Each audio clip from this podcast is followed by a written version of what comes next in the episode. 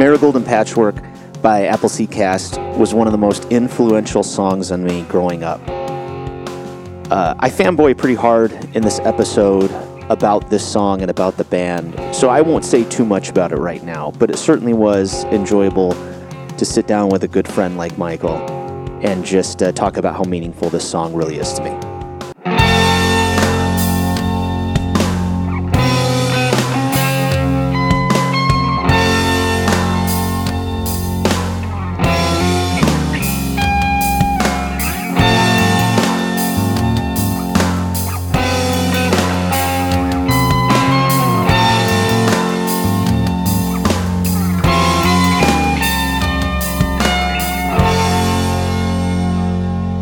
So Brandon, Sully's upstairs, my man, and he's been gaming mm-hmm. on. He's been gaming on. Is it called Bowser's Castle? Bowser's Fury. Yeah, Bowser's the new, Fury. The, yeah, the, the the new Switch game. So it looks super cool. Um, so my question for you is, what has been little little unknown, perhaps known fact about me? I'm not sure. I used to get in pretty hard on the P C gaming. I used to video game a lot. Obviously, like I'm part of this generation, mm-hmm. but I used to get into P C gaming a lot. Um, and I, as I mentioned, I kind of I kind of stay away from video games simply because I think they're super cool, and I don't. I'm I'm bad enough at what I'm trying to do. I don't need to make it any harder on myself by distracting myself with video games.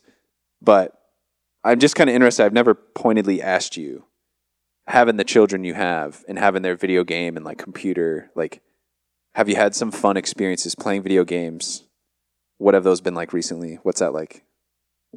I appreciate the question because I grew up. I grew up playing video games like anybody in our generation as well. You know, uh, owned basically every Nintendo console growing up. Somehow, I don't. I don't know how I was fortunate enough to be able to be in a position to play like on every console. I still even have some of the original consoles sitting right in this room. But uh, I never got so into gaming that it like. was taking over my life necessarily, and I never got into P C games at all. It was all console stuff. There were a couple of games I got really into on like the P S two. The end of course, I like I, I want to think of when I was eighteen years old and then older. Like when you're when you're ten or twelve and you're playing on the N sixty-four or the the Sega Genesis, like you're a kid. You're playing video games. We our kids will play video games too, but when it's summer, we actually like. Or I should say spring through fall, and you can be outside and play outside. We absolutely make points for like, let's all just go out and get some fresh air. But I've never like felt like my kids spending time on video games are just total waste of time because especially now with some of the games that are out, you can actually express some decent amount of creativity on them, in all honesty. But it's funny because Joe Rogan even, he he talked about playing video games like he just couldn't let himself do it because there was a time in his life where it just consumed his life. And he knows like when he sees a good video game, it like could just take away every every every career. He's got multiple different things he does for a career and it could just damage all of them, right? So there is it is important to recognize the time waster that it can be. But we definitely have, to answer your question, we definitely have some fun moments actually playing Wheel of Fortune because Becky gets really competitive with it. That's a super fun game to play, and Annalie's been enjoying it. And uh, but we, we also play Mario Kart, and my kids are good at Mario Kart. My brothers are really good at Mario Kart. So even across our whole family, like if we get together, playing Mario Kart can be fun because everybody gets pretty competitive. Everybody can hold up their own, and uh, uh, you know, even even playing around. I mean, I look, I mop them up most of the time. Okay, let's get that out. Not my brothers. Like, my, my brother Sam especially is like, dude, and my brother Ben, he got so good. I'm really sorry, Ben, if you listen to this, but I think it was Halo. Maybe it was, no, was it? Um, oh, it was Call of Duty. Call of Duty, yeah. He got like, I mean, top, top-notch good at that. Like, he could he could be a professional streamer streaming how good he was at Call of Duty. Like, he was phenomenal. I, but and and Sam kind of got that way with almost with like Mario Kart in my mind at least, and we, we would nerd out on some Guitar Hero and stuff too, dude. But I don't know. I play I I do play um, uh, some Mario games. Um, you know, on a weekly basis, I will pick up a Nintendo controller and play some Nintendo on a weekly basis. But I don't like live to play video games. It is just kind of hanging out. It's fun playing with Sully, too. He really enjoys it. And with Mario Maker, you could actually play with multiple people playing the same level at the same time. And so it's just kind of a fun way to hang with the kids. Yeah. And uh, as you know, for some reason, Sully really likes me, which I, I I'm very honored. Um, but I'm I'm hoping to play a little Bowser's Fury with him. And he's been collecting these cat shines. Yeah. And and he doesn't stop talking about it. I'm not going to mess with him because I'm not I'm not like that demented, cuz you know, obviously, especially with Sully, you know, he, he can take things very literally, so I'm not I'm not trying to like trip him up mentally. But I, I kind of am determined to find a cat shine, and I don't know where he's at with like if he'd be okay with me finding one or if he wants to find them all himself. But I, I kind of want to tell him I'm not leaving here until we find, and I'll use the words goddamn until we find a goddamn cat. No, I'm just kidding. I won't use those words. But anyways, um, it's uh, what a great segue, because uh, talking about youth, talking about yeah. fun, sweet memories of youth. Uh, Brandon, I'm going to let you bring this one in because you've been listening to this band, uh, even more specifically this song for... Uh, since the beginning, man. Yeah, since it, it came it, out. Would it come out in seventy-six? Uh, nineteen ninety-eight, in fact. I was fifteen years old, man. So let's talk about it. What's what's up with this song? Why'd you choose it? Bring it, bring it in. So I think Appleseed Cast has been at the top of the heap um, f- since I've really been, since I had really started falling in love with music. It was kind of... a similar thing with, with Pedro the Lion. You know, they, they came out when I was really fallen in love. I have this memory of, so in the band that I was playing in, uh, it was with Sean Cran, and I have said before, he's the guy, so I started learning chords from my dad, but Sean was the one that was like really teaching me how to play guitar. And I was learning how to play guitar as I was playing in a band as well with him. And so it was a really, really fun and cool experience to learn new things, to hear new things. And he was all he was um, a year older than me, and he was always, you know, five steps ahead of me when it came to um, playing guitar um, and and understanding how to make certain sounds and things with a guitar. Like he taught me what a power chord was. Like that's who that's you know what I mean. So all the basics and everything, and we we we learned and went through things together. And so I have this very vivid memory of going over to his house, and it wasn't for band practice. It was to hang out because he had just heard this new band, and we we he wanted to listen to it together. So when you when you walk into his house, you go in through the front door, and there's, you know, just a little entryway, and then you take a left, and it's this open concept where it's just, it's the living room, and then uh, I ninety is, their backyard is I ninety, okay? So there's always through the window, you could always see these cars just driving by, but you, you walk in, it's got the open living room and then the open kitchen. There's no doorway to get into any of it. And then when you when you take a left out of the entryway, go towards the kitchen, there are the, the stairs going down to the basement, all open, no door to go down to it or anything. So I just... This was one of those, like, you know when somebody's working on a factory line and their hands are doing the same motions all the time? Walking into Sean Cran's house, going into the entryway, taking a left through the kitchen and going down the basement steps was something I did on a very regular basis at that time of my life. And it's just, it's for for whatever reason, it felt like that that memory, it I it makes me want to go back to that house just to do that. Because it was uh, it was just this very repetitive, exciting thing. There was so much excitement whenever I would go down to his basement because I knew we were going to play music. And so I remember going in, taking that left turn, going down the basement stairs, and then underneath the staircase, there was a couch that he had. And across that, against the wall, when you sit on the couch and you look against the other wall in the basement, was his stereo system. And it was a nice, I mean, it was, it clearly had to be Sean's dad's equipment. It was very nice equipment. And I just, I remember him putting The End of the Ring Wars into the C D player. And we sat on that couch and listened to that album. And I, it just blew my mind, man. And I think the the romanticism, is that a word? Completely. The romanticism of the moment, like how meaningful music was. I was at the prime age of falling in love with it. How good the band was. I was sitting next to my best friend who also taught me guitar. There are just all kinds of incredible things as I'm older now that happened in that moment that I understand why it's unforgettable. And so this song, this album, maybe carries with it one of the best memories I have in music, in listening to music. And I have many, you know, some car drives with Brian Bartz. I have I have others, but this is probably the first one that existed within me.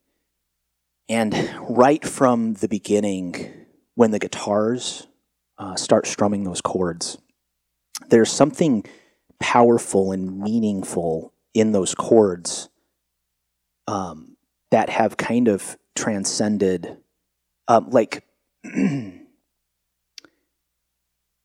I, I don't know I don't know a good way to explain this, and for whatever reason, the visual in my mind is, do you do you know when when on The Office, Jim is offering Dwight a mint after he shuts his computer down, so that every time it plays the sound of the computer shutting down, yeah, he's doing he, the Pavlovian ex, the yeah, experiment yeah, or whatever. Yeah. Exactly, he would offer him a mint, and so eventually, what happens is he just shuts his computer down, and Dwight puts his hand out to receive a mint, right? Um, Because his his mind had been trained to hear that hear that noise, get a mint. And that's the only reason Jim did it, was just for the one time that Dwight would reach his hand out, and it happened, right? Um, the guitar chords at the beginning of this song, I have heard this song so many times that there's like, um, I, I don't know how to explain what it is to me. It's almost not even a guitar playing chords. It is just this indescribable famil- familiar sound. And so there aren't a whole lot of musical moments or, or songs that I can put in the same category of this just familiar. It's like a familiar voice, or it's both from my past and my present. It's just deeply rooted within me, to almost transcending it actually being guitar. It being a guitar playing it. I can't explain it, what it is to me. But there's just this, this uh, it, it just resides so deeply within my core that I, I, I it's hard to consider even a song. And I, I, know, I know that sounds really stupid, but um, that's just kind of where this is at. And so I, I knew that eventually I'd want to talk about this. I actually was saving this song a little bit. I would have brought it up as one of the very first songs, but I know this song has meant a lot to, to other people. I know that I know Appleseed Cast has meant a lot to other people um, that I know, and so I didn't know if somebody would want to kind of join us for the conversation. And then eventually, I, I mean, we've had plenty of conversations with other people, but they've been bringing kind of songs that have been meaningful. And I thought, you know what, I just want to bring it to the table because it's an incredibly meaningful song, and that memory of of it, and, and it coming at a time of falling in love with music. Um, I, I feel like.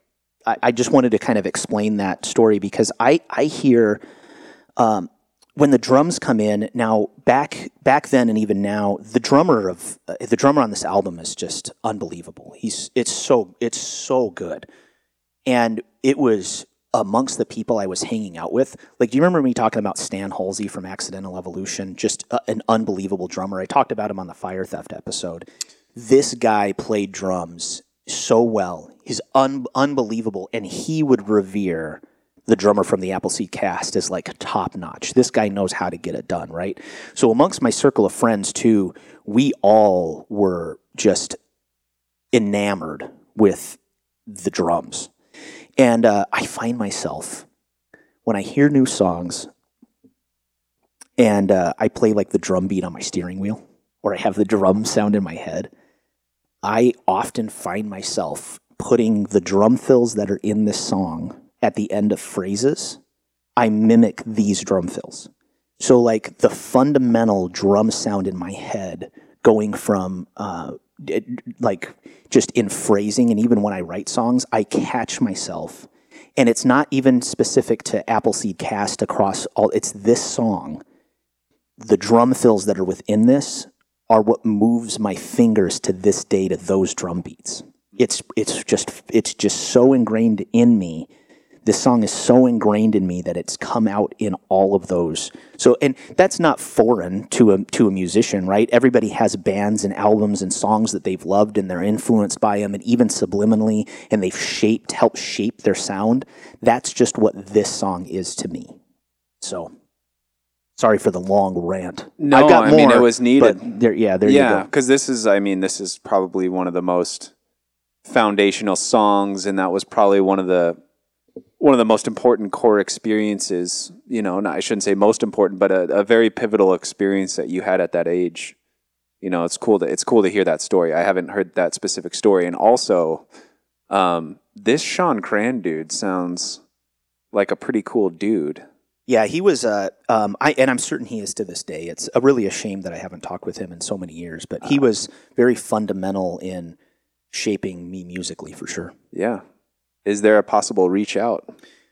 Maybe I I'd, um, I should I should just get past my whole cynicism of social media and actually jump on Facebook and ask his wife, who I, I think is I think she is uh, she is on Facebook. I, I, I really should try to connect with. Yeah, Sean. I'd be interested. Sorry, uh, sorry, not we, sorry we for did, calling you out. We did once. It was funny because he left. He he he had moved away. Um. It's in the military. He had moved away, but then he came back to visit, and I had a chance to hang with him. And it was kind of funny because um, he had freedom tattooed on one of his arms as well, and we oh, cool. didn't know it was totally totally separate. And so that was like kind of cool to see. But then also he, um, uh, I remember his wife just kind of. She, I don't remember. She didn't say it in a derogatory way at all, but there was just some kind of a statement that she made that I like. I pulled. I don't remember what it was, but like. He acted, it wasn't that he acted different, it was just there was this, that childhood connection that him and I had, there was something being brought out of him when with me, and probably was coming out of me as well. I just didn't have somebody beside me to, to point it out like like his wife could. And so there there was this, it was kind of cool to see that there was that, a little bit of a recognition of just like that childhood connection that him and I had had when we had reconnected. But that was, I mean, that was more than fifteen years ago when we reconnected. He wasn't gone for very long when we had had a chance to, to go back to it. But anyway, I, I, he was super, super influential. Yeah. So this song, um, what does it mean to me? Tyler Wolf showed me this song in the, I'd say around two thousand six or something like that, two thousand six or two thousand seven. And right in line with Explosions in the Sky, who I also discovered around um, that time. Um, this was one of the first songs that I had ever heard that was like this. And I wouldn't say that there are really many or any songs exactly like this by any means. But the longer kind of um, epic Uh, structure of a song that has both these very um, melodic and like lamenting parts while also having some like, um, you know, more kind of fierce guitar, like uh, coming in with, with some heavy guitar riffs or like breakdowns. I don't know. It's just, it's um, very versatile, you know? And so I hadn't really heard any music like that. And I mean, to, to go right into the song itself, I mean, the melody that the guitar plays when it starts is just like, wow, I don't know. It just, it just grabs you, but it's a very cathartic experience listening to this song without even knowing anything about it, without knowing like the lyrics, what they were about, what this band is, you know, what they're about. Um, and that, I don't know, just thinking about it now, looking back, that says a lot to me from a from an artist perspective, because if you can if you can evoke um, such a response out of a listener without having them know any of that, then you're doing something right. There's a yeah, there, there's a there's a beauty and a sadness in the sound. Mm-hmm. And I would maybe ex- I would maybe describe like Hey Rosetta as that, although Appleseed Cast and Hey Rosetta, especially uh, this album of Appleseed Cast and Hey Rosetta, they're very different style-wise, but there's a beauty and a sadness in it. It's not a, it's not a, um, I, I don't know. That's kind of the, the best way that that's why it was it was kind of gripping at first, is just the chords he's playing and the way they're strummed. They're just there's a little bit of this um, beautiful heaviness to it. Yeah, I, I, I completely agree, and I'm I'm interested. So when Tyler introduced me to this song, and and e- even as I think back now, um, I w- I was in a rather difficult period in my life. Um, perhaps not so much when I first heard this song, but I didn't see what was happening. But my life was was really kind of I was like imploding, you know. But I didn't see it. Um, but it still tore me apart in, in the best of ways that helped contribute to bring me to who I am today. And as I was like, you know, kind of studying this song and kind of picking it apart, that's one thing that I thought was really uh, brilliant about it, is that's kind of what the song is about lyrically, is this remembrance of youth, right? And and it's kind of talking about like the evanescence of youth, and and how like sweet and melodic it can be, but yeah, how fleeting it is, you know? And so it's kind of interesting to see how that very subject matter helped me connect, but it helped me become who I am, who I am today. And so the one thing I'll, I'll say, and then I'll, I'll switch it over to you, is I'm really interested on Chris Chrissy, um, who, if you're listening, I believe that's how he pronounces his, his mm. name, um, the, the front man. I'm really interested to know what his relationship with the, the drums were, how the drums are written, and what kind of connection he had with the drummer at the time, because it is some of the best um, emotional expression of drums that oh, I've yeah. ever heard. Like, that's a cool way to put it. Mm-hmm. I, I thought about, I was listening to on the way over here this morning, just, just one last time. I mean, I've heard this song hundreds of times, but I thought about it on the way over here. I'm like, man, if there weren't any other instruments, right? And they just played these drums, like this drum part just got played through, man, I would feel some, some for like some feels. Yeah. Just over the drums. And, and I get, I didn't really think about it until we started breaking this song down. I'm like, I never realized how much of an emotional response I have to these drum fills, to when the drums pick up, to when they slow down. And so that, combined with the guitar melodies, then combined with Chris Chrissy's voice, it's just this triangulation of...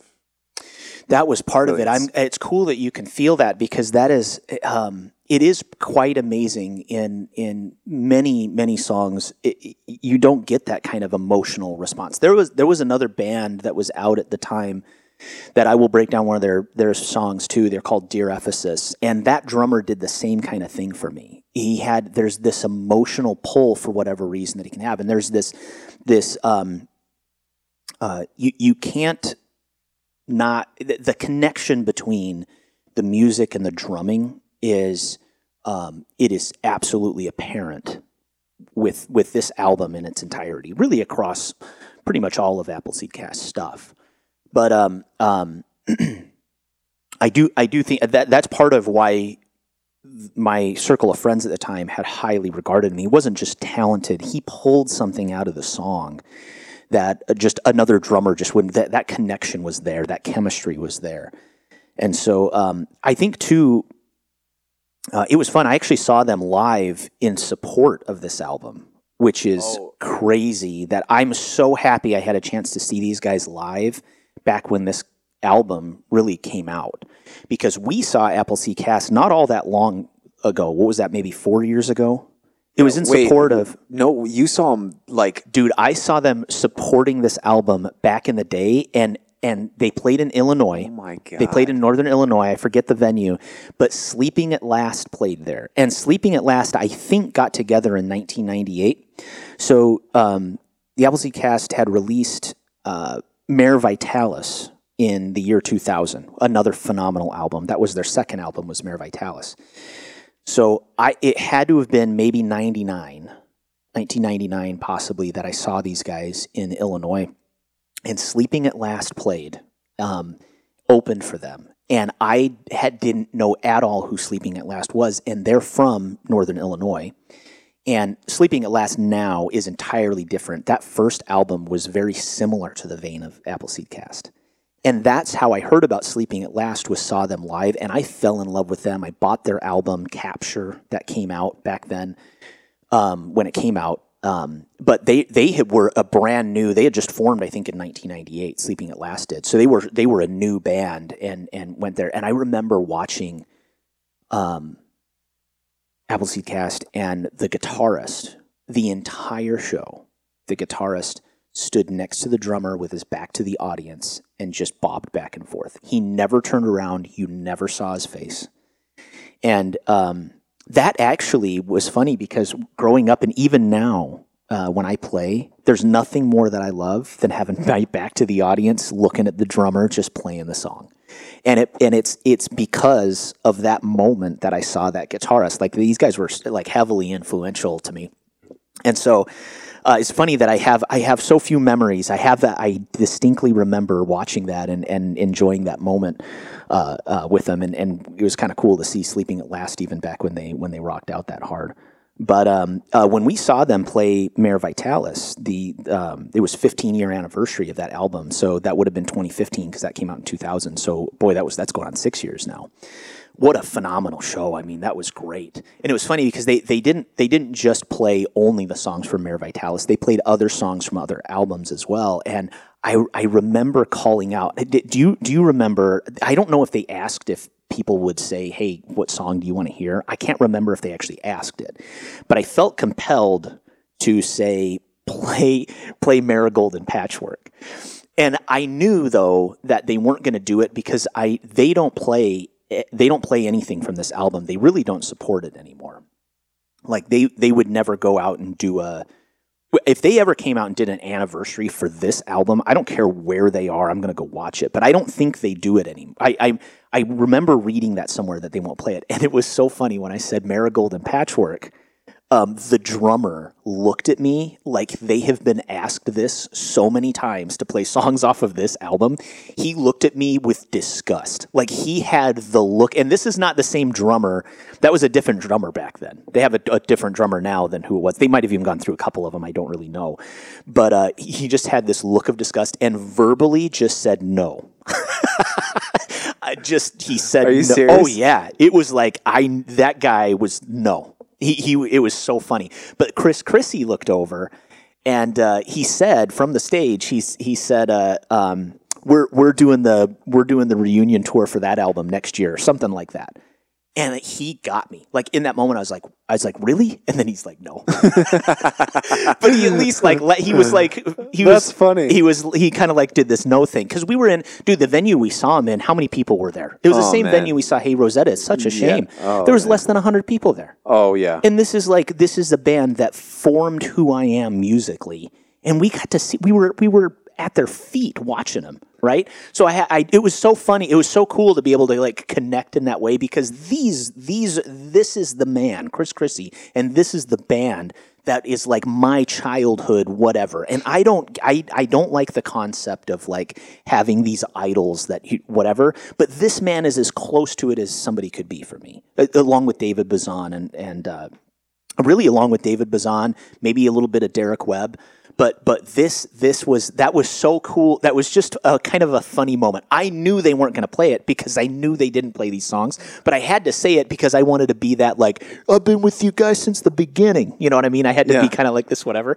So I love that response from the drummer. But um, anyway, uh, um, they they watching them play live, playing Mare Vitalis, I, I would love to see Appleseed Cast again sometime, but I don't feel like I have to. I feel like being able to see them back then, because they're the albums they're putting out now, while I like them, I have never gone as hard in the paint on any of their new newer kind of stuff than than um, their first few albums. At Two Conversations, I really got into the album Two Conversations, but that was like early two thousands and, and stuff. But, but uh, anyway... Um, I thought that was kind of a, a funny, uh, you know, a funny or a fun experience to have that being right next to them live. But I would say this, a kind of a funny little detail with Appleseed Cast. Um, when they when they came out with this album in nineteen ninety-eight, I was only listening to Christian music. And so, and really, I think so was Sean Cran. Well, Sean would listen to other things, but it, him and I really both only explored, you know, like bands from Tooth and Nail and and uh, Bulletproof Records and some of these other indie indie uh, Christian labels that were putting out music.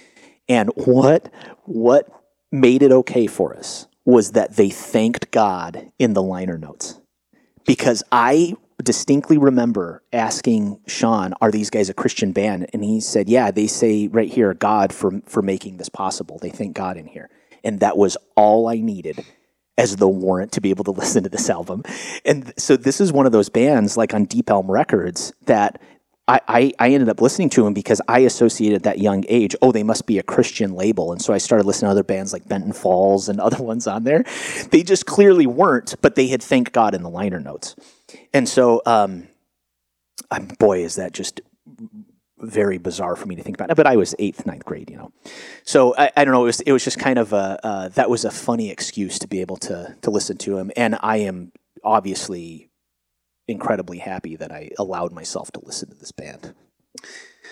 So I'm gonna I'm gonna talk a, a little bit about that live show, because there was something funny that happened there, um, and, and I'll explain to you why.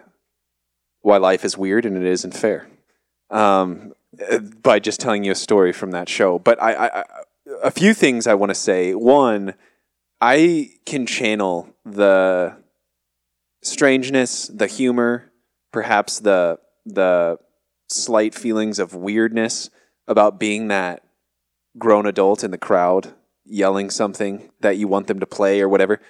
Dude, I've felt that way so many times, and most of the time, the artists come to my rescue and kind of bail me out with a kind little joke, like a one-off joke that Chris Chrissy made to you and stuff like that.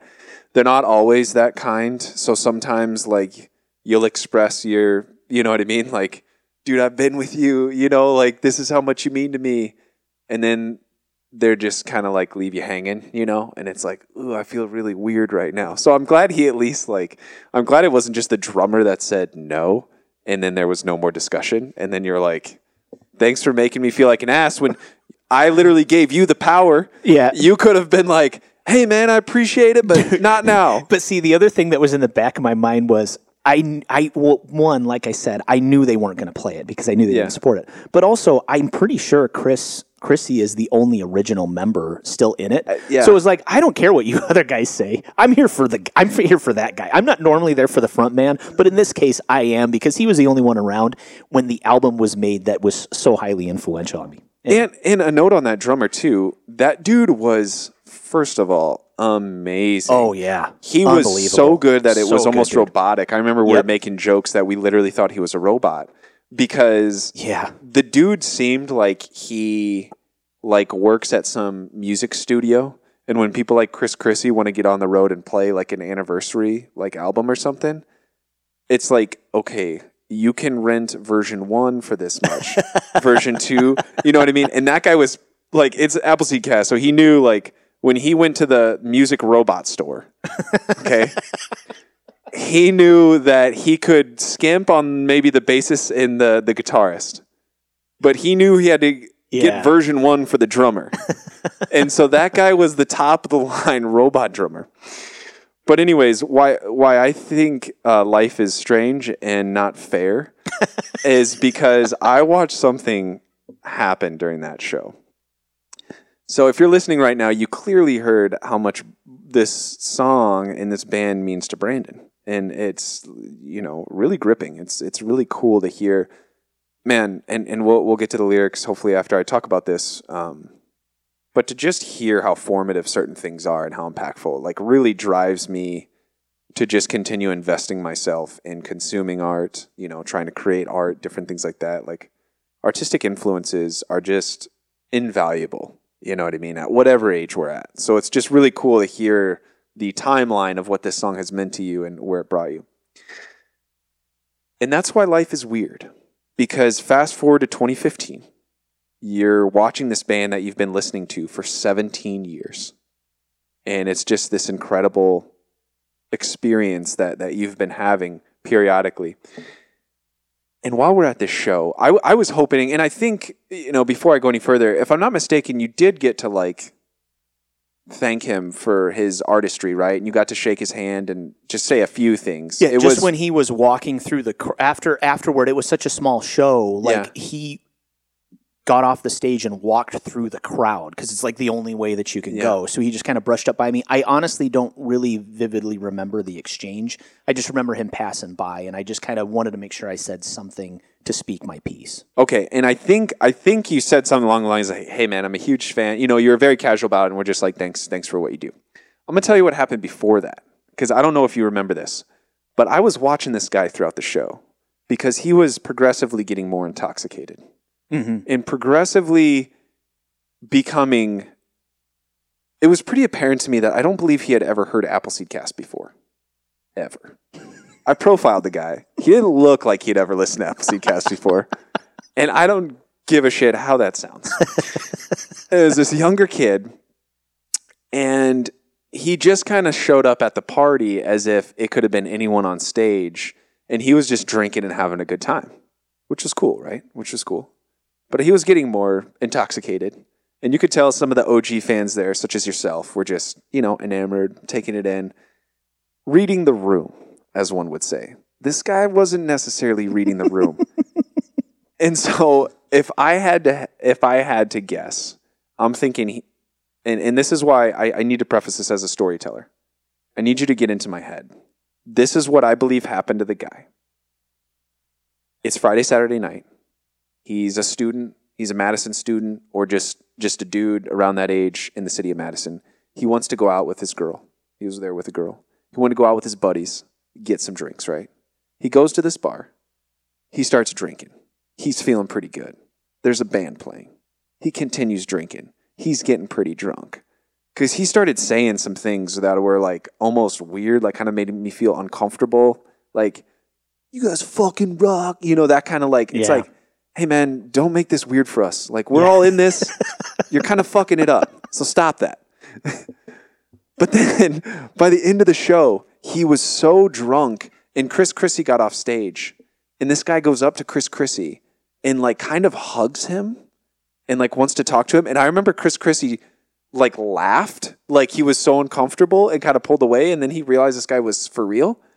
And he's like, dude, you're so fucking, and he started saying how good he was and like all this, this weird stuff. And I remember feeling protective as a friend because you were right there. I'm like, hey man, what the fuck are you doing? Yeah. This is Brandon's time. He has been invested in this band for seventeen years, and you're just going to go out on a Friday, Saturday night in Madison and ruin this opportunity. Because I just wanted you to be able to say, like, hey, man. And so what happened, and I don't know if you saw any of this or if this even matters, what happened is you got the opportunity to talk to Chris Chrissy right after that happened. And I just felt for you, man, because he pretty much almost got borderline sexually assaulted by this man. So I'm hoping he was at least present in the moment with you. But that's why I just think life isn't fair. Because you can listen to a band for seventeen years and want to like express to them how much they mean to you. But some nineteen-year-old kid's going to smoke some weed, drink some beer, go to a show and make it weird. And that's why... I I can appreciate you saying that, but it, it would be it would be weirder for me to try to have a conversation with him that would express how meaningful his music is. It would be. It would be very weird. Because it would it's like there's not enough time in that moment, and it's not the right moment. And it's also I'm never going to have that moment with him, and I don't need it. And and like with with multiple artists that have meant a lot to me, I almost want to just keep it in my mind where it's at. And being able to look somebody in the eye and at least say to them, thank you for your honesty over the years and for what you've done with music. It's meant a lot. I think in a short sentence statement like that, you say everything you need to say that if you had ten minutes with them, it, it wouldn't be much more than that anyway. And, uh, and I think that like,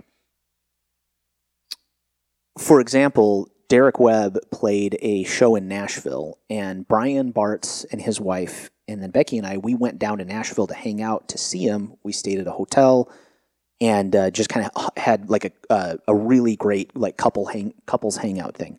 That would have been a perfect opportunity after that to actually have like maybe a brief conversation with him, because there weren't a ton of people there. But like the only thing I can think of when it was done is like, all right, let's go. Because putting them in a position after they're on stage, I feel super uncomfortable about it, because everybody wants to have their moment with them. And Becky and I actually saw him at a house show, and there were even fewer people there. There were like twenty people there, twenty to twenty-five people in just some random person's house, of course, when you go to a house show. We paid whatever it was and went to Milwaukee and sat in somebody's house and watched Derek Webb.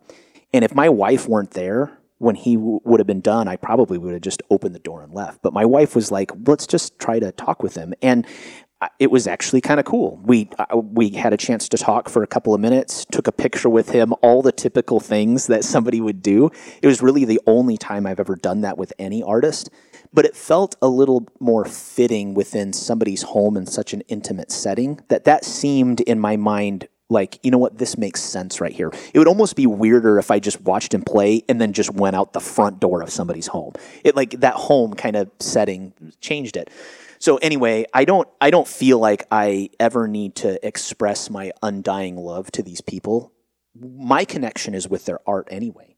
They're human beings with families and kids and and all the regular day-to-day shit. And yes, of course, if I could have a friendship or a relationship with them like I have with you, of course I would want to, that would be great. But how are you going to do that when you live so far apart? It's just never going to happen. So where does it need to remain within the music? And that's where it is. And so my relationship is not with Chris Chrissy um, or the drummer that played on this album. It's with, it's with the sounds coming out of the speakers when I listen to it. That's what my relationship is with that sound. And I want to leave it there. I'm, I'm super happy to leave it there. But I don't have, you know, what's funny is, as meaningful as this song is to me, I, I don't, it would be hard for me to like actually go through verses, choruses, talk about these things, I, because it's so ingrained in me that it's almost like kind of talking a little bit about my life experiences with certain things, to be honest with you. I don't mean to sound stupid with that, but I, I don't have a really deep connection necessarily with the lyric, the lyrical content. I think the way, the melody of his vocal line and kind of the strain in his voice, especially when he comes out just right out with Fall on Fall Down, that strain in his voice was really indicative of good emo music at the time, and that that kind of pain within it was was great. But where this song and the lyrical content within is a great snapshot, I think I was the perfect age to hear this when I did, because Chris Chrissy would have been, you know, pretty young, probably early twenties. I don't know how old he was. I don't know what year he was born, but he probably was late teens or early twenties when he wrote this. And why that's important is, you know, when you start getting in your twenties and you've been out of your parents' house and you've been having to work to be able to afford an apartment, and now you have responsibilities, you've got car insurance and all the shit that comes with being, you know, growing up, there's an immediate pining. Like, you're only, let's say, four or five years separated from living in your parents' house, eating from their fridge, they're paying for your bills essentially, to moving out. And pining for your youth and less responsibility comes very quickly in your early to mid-twenties. Life is a struggle at that point. You're you're you're poor because you're just you, you have no resume built, you have no credit built. You know, if, if you don't come from from a large inheritance or a wealth um, within family, you you you you gotta you gotta work to earn. You know, and so I think lyrically, the content within is nothing super special, especially looking at it as somebody that's in their mid thirties, and maybe is also why they probably just preferred not to play the songs, because it's teenage angsty kind of kind of uh, stuff without going overboard. I think they're just kind of vague lyrics. But when you're pining for your youth like that, it's so funny that somebody that would be in their early to mid twenties when they write this, or possibly late teens, would write lyrics about pining for their youth. And I think ultimately what they're pining for is less responsibility, because it's hard when you're poor and young. And so that connection of it, I think he does a good job lyrically for it. And if I were thirty-five years old and first heard this song, I probably wouldn't have nearly the connection, because the history matters. The time frame of when I heard it matters for it to have that meaning.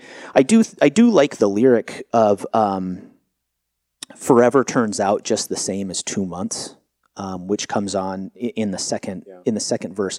I actually really like that line, and I think that line upholds very well because um, there can be a feeling, um, there can be a feeling of like you feel like you would have progressed further on something that you think about or something that you've been doing, and you feel like, you know what, let me actually put it in a much simpler term. There's this feeling when you don't work out of like, you know what, I think I'm going to start working out tomorrow. And then a month goes by. Ah, man, I should really, you know what, maybe I'll start next week. And then a year goes by. It's like, you know what, I I, I really should get in shape. I want to be able to do this. And then another year's go, year goes by. And forever turns out just the same as two months. Okay.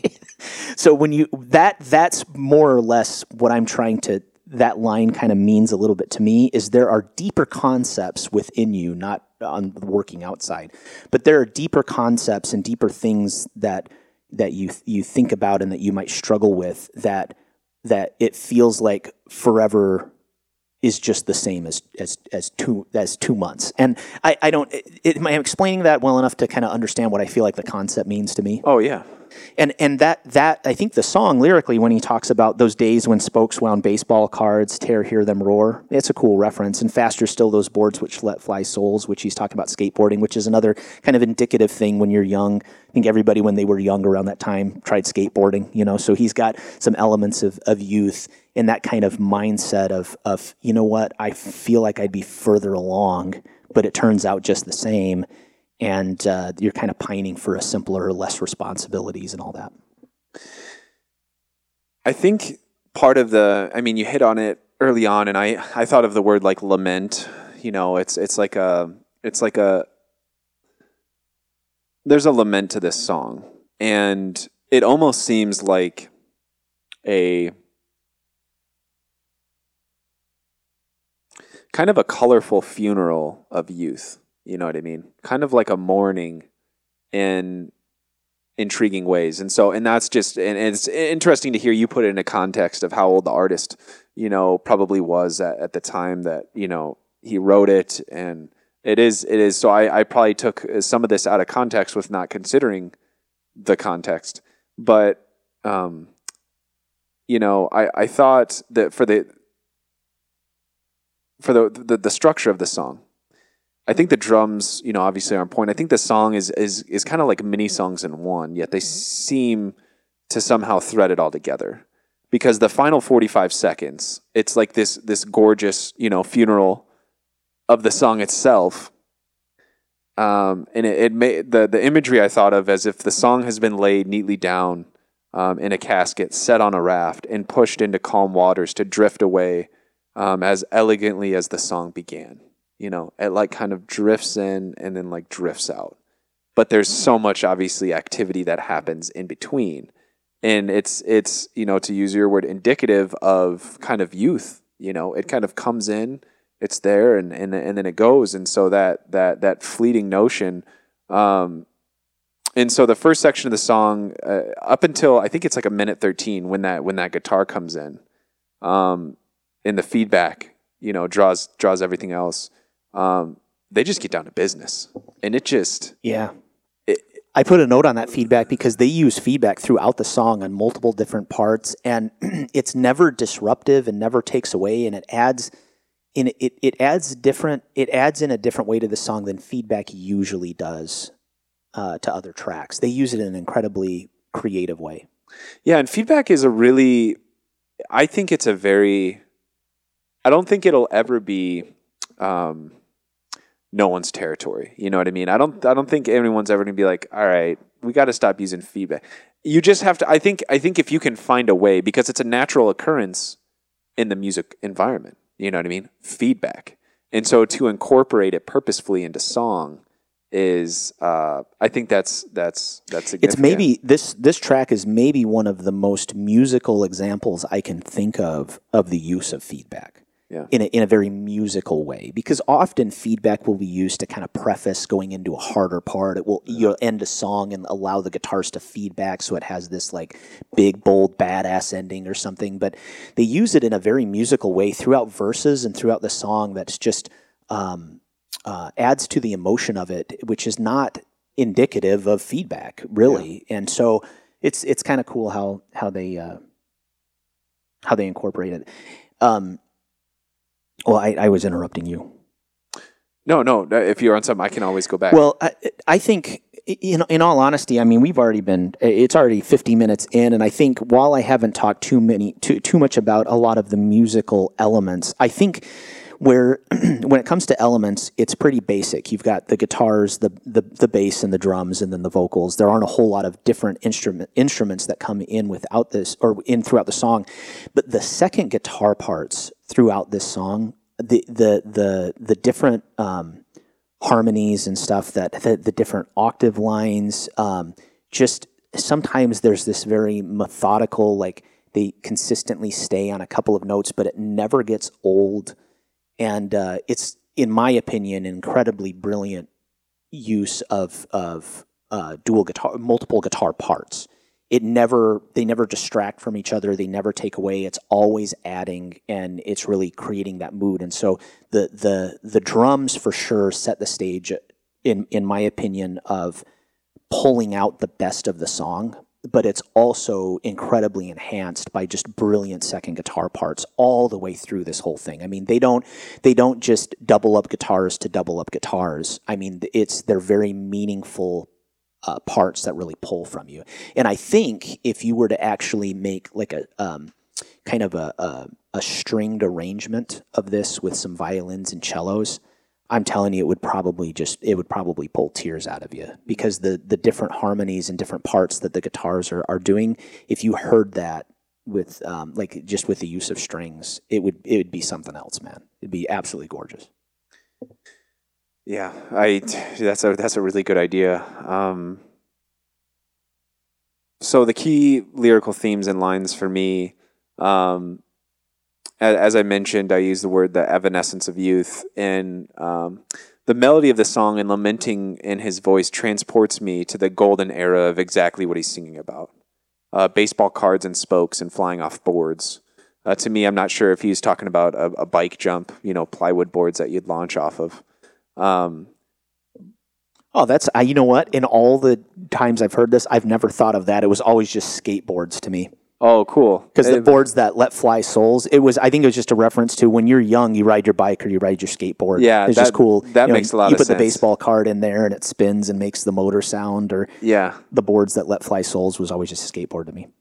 Uh, that, that's probably what it is. But um, that, that is cool, because you would, you'd lay down a board and you'd jump your bike off of it. Yeah. That's and cool. so I, I thought had, let yeah. fly like yeah, souls. Yeah, I yeah. thought he was, he was being no, playing on words. No, it could very well be that. That's cool. Um, I, I think the most, most distinctive uh, relationship he has to reflecting on times of youth is when expressed when he sings, "I'll work it out."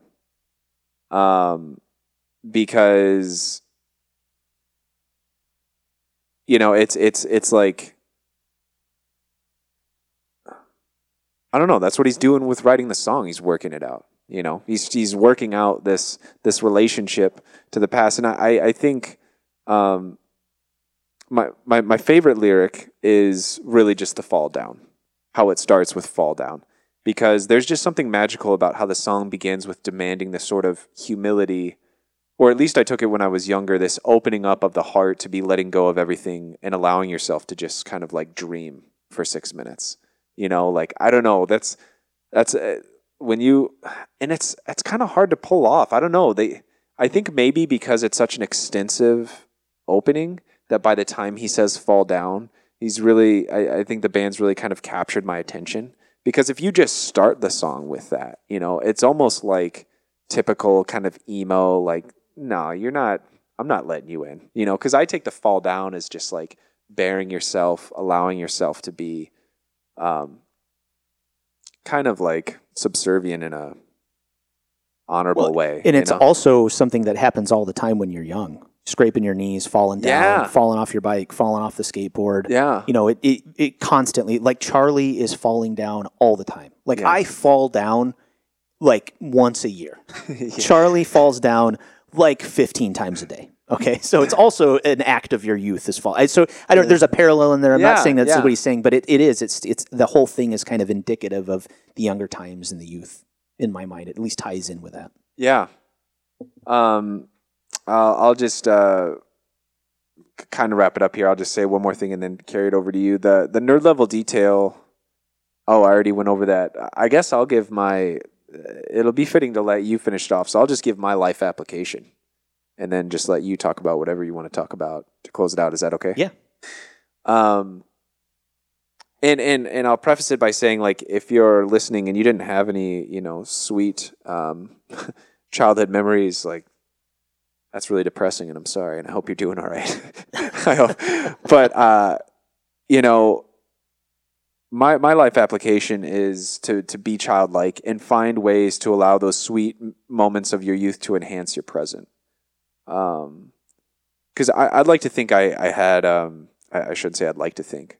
I believe I had, you know, for myself, personally speaking, like a relatively like challenging childhood. Um, and, and I have no idea where anyone else is at. I just know for me, but for my sake, as like a young adult, I spent a lot of time allowing the haunting memories of my past blot out some of the mo- some of the more blissful times, you know, and even however scarce they may have been at times. And so any sort of like magical memory you can carry with you is, I think, is just a blessing. It's very fortunate. And I think to allow that to propel you forward. Because, I mean, to be, you know, cheesy and meta, like, isn't that, I mean, other than our possessions, which, as we know, are going to wither away, aren't our memories, you know, um, our greatest possession, right? You know, it's what we have. And so, I don't know, this song, for some reason, that's how it struck me as I was listening to it, is just like this taking more command over how I allow myself to remember. You know what I mean? Being, trying to push those, those, those wonderful moments to the front, you know, and uh, being proud of them. So. Well, I, there are a couple of things before I get into my life application that I, th- I think I would just want to mention. Um, of course, my favorite musical element in this has to be the drums. The second guitar parts are, are also a close second with how brilliant they are. But the drums, I, I can't I can't talk enough about how just influential they were and still are on on my listening and, and, and what I even when I write and what I think about. Um, they just define really good drums in my mind. The drums on this song. Uh, it's hard to pick a favorite moment, and I, I, I mean, that would be typical for a song that's meant so much. So if I had to say it, at three minutes and twenty-two seconds, there uh, the bridge comes in where they do the the hits, and then he does the the harmonics on the guitar. And do you, Mike? Do you know what harmonics are? I believe so, but I'm not sure. Okay.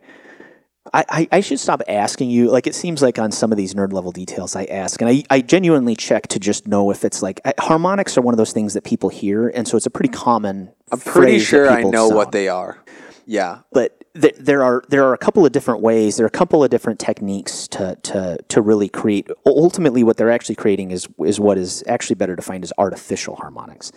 So harmonics happen when when you play a guitar chord or just a note on the guitar and you let it go out. There are harmonics within that chord, but what you're hearing is the fundamental note. Um, is really establishing the presence. So, like, if, if I were to take a guitar out and just strum a strum, if I were to just play the E string, the low E string, and just let it ring out, what you would mostly be hearing is just the fundamental note.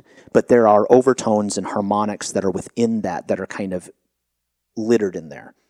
And when you create an artificial harmonic on the guitar, you're um, you're actually kind of canceling or trying to eliminate that fundamental note and just have the the higher end um, sounding harmonic sound. And how how uh, there there are are really a couple of main techniques that guitarists use. They they do artificial harmonics, which is kind of like a soft touch harmonic, or they do um, a pinched harmonic, which takes a lot of practice and a lot of time to do very well. And in metal music, pinched harmonics provide a sound that um, is very, uh, it's very indicative mostly of like metal kind of music. And if you, uh, um, It, it, yeah, you just uh, the, the, it'll come up in songs, and I'll bring it up when somebody's doing pinched harmonics. But in this one, on that bridge, uh, there aren't a whole lot of other songs. And this came out, you know, in nineteen ninety-eight. There aren't a, aren't a lot of songs that the bridge is really kind of built around, just playing different harmonics to to to provide the sound of it. Um, typically, harmonics are added as like just little little. It's like seasoning. They just kind of pepper. pepper them in there in, in certain parts. But the sound of, of the guitar um, at that three minutes and twenty-two seconds, um, when they hit those harmonics, it was kind of my introduction to harmonics. I, I remember having to have Sean kind of show me how to do those after I heard the song, because I didn't know how to make that sound with the guitar. And so, really, all you do, and it's there. There are there are frets on the guitar that are, are much easier to do these on, but you just have this soft touch where you you barely touch the string, and you pick it at the same time. So, with your left hand, if you're right-handed, with your left hand, you you just soft touch the string, and then you pluck it at the same time with your right hand, and it it makes that harmonic, really high-pitched um, sound. And uh, um, some frets you can't really do it on. Um, it depends on the frets that you're on, and you can make really cool musical sounding things with it. Pinched harmonics are different. You're actually fretting the note, so you're pushing down on the, on the string on the fret, not just soft touching it. And then you're actually, with your guitar pick, you're both plucking the string with your pick and the top of your thumb at the same time. And so it almost, it takes that strike and then it makes it bounce. I, I, it's it, it and and it you can you can actually pinch a note almost on any fret and give it that kind of sound. And then you could also bend it with the string, where with artificial harmonics you don't bend it, you just tap it and then it, it resonates. With pinched harmonics, you can actually bend notes and do some really crazy stuff. And you can really hear the talent in some people when they can shred and pinch harmonics as they're shredding. It's a masterful, very technical um, thing to, to learn.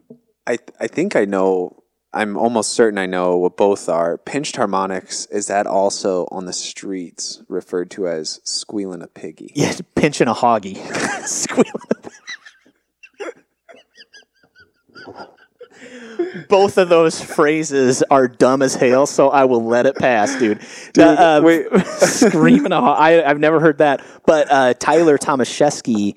Um, Tyler Tomaszewski can pinch a hoggy pretty well. He he in Shaggy we'd have we'd have did pinched I say squealing a you, piggy. You did. You said squealing a piggy. Uh, but I hope uh, I made that up. Tyler Tyler was the he's the first guy I ever heard call it pinching a hoggy. So it could be something different. That's what he called it, and so the phrase stuck with me.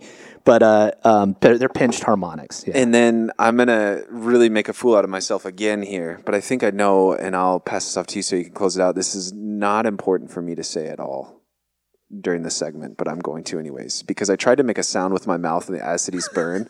And dude, it was the most embarrassing. Like it was really awful. But I'm gonna try again. Mm-hmm. Are the harmonics in the part that you're talking about? When it goes, I can't do it, dude. The hits go. So that's the part. Okay, okay, that's what I thought it was. I'm yeah. glad you did it. Yeah, see, I don't, I don't, I'm, I don't do mouth guitar very well, but that that'll at least lead you me. Where it's at. Yeah, thank you. Okay, sorry, and and keep going. Yeah. yeah, so it's it's just they. It's a beautiful use of harmonics. Really, it's very musical. Harmonics are musical anyway, but they actually build a kind of a part around that, and it's super creative. I don't hear, I can't really think of another song that builds a part around utilizing the harmonics in that way, even to this day. And so it's just kind of a, a creative thing. And so that's a little bit nerding out on the differences in harmonics and how you use it. And then I also, I have to mention this because I think that th- this this kind of is a little bit nerd level detail and then helps me transition into my life application. So when Appleseed Cast came out, that's what they were called, was Appleseed Cast. And then somewhere along the line, and it might have even been when Mare Vitalis came out in two thousand, they turned into the Appleseed Cast. And so they are the Appleseed Cast now. And when you when you look at all their all their albums online, you look them up on Amazon Music, and you go to play them, they are the Appleseed Cast. But they have always been Appleseed Cast in my mind because that's who they were on the first album. And this this um, I, th- this freaked me out for a second because I thought that I just like had this memory from my youth that I took with me getting older that I was like, am I just remembering this wrong? I couldn't, couldn't, I, I don't, I don't know. There's something about it. So I went and I looked up, um, I, I looked it up. And if you look on my screen here, Michael, you will see on the album art for this album, do you see how in the top right it says the Appleseed Cast? And it's on this album. I saw that and I was like, dude, my memory is that this is Appleseed Cast. This is not the Appleseed Cast on this album. So what did I do? I dug up the artwork from the original album that I bought back in nineteen ninety-eight or ninety-nine when this came out. And guess what it doesn't have? The word the. They were Appleseed Cast. And somewhere they actually even changed the album art for this album to show the Appleseed Cast. And I have no idea why the word the was so important to them that they would modify this album. And what it did, though, was like it kind of just brought in my mind the fact that they don't play this song, the songs on this album anymore, support this album, really, and that the, even the name of the band is different, which it's just the word the. But it was kind of like, um, it, it almost feels in a way that Chris Chrissy, or maybe the the people that played music with him, there's they want to erase this. Like there's just this, it's, it it happened at a time and now it, it it's just, maybe it served its purpose back then and they've just moved on and they're done with it. And that's okay. That's okay to have that. There are, there are things from my youth that it's just like, you know what? I'd rather they were just different.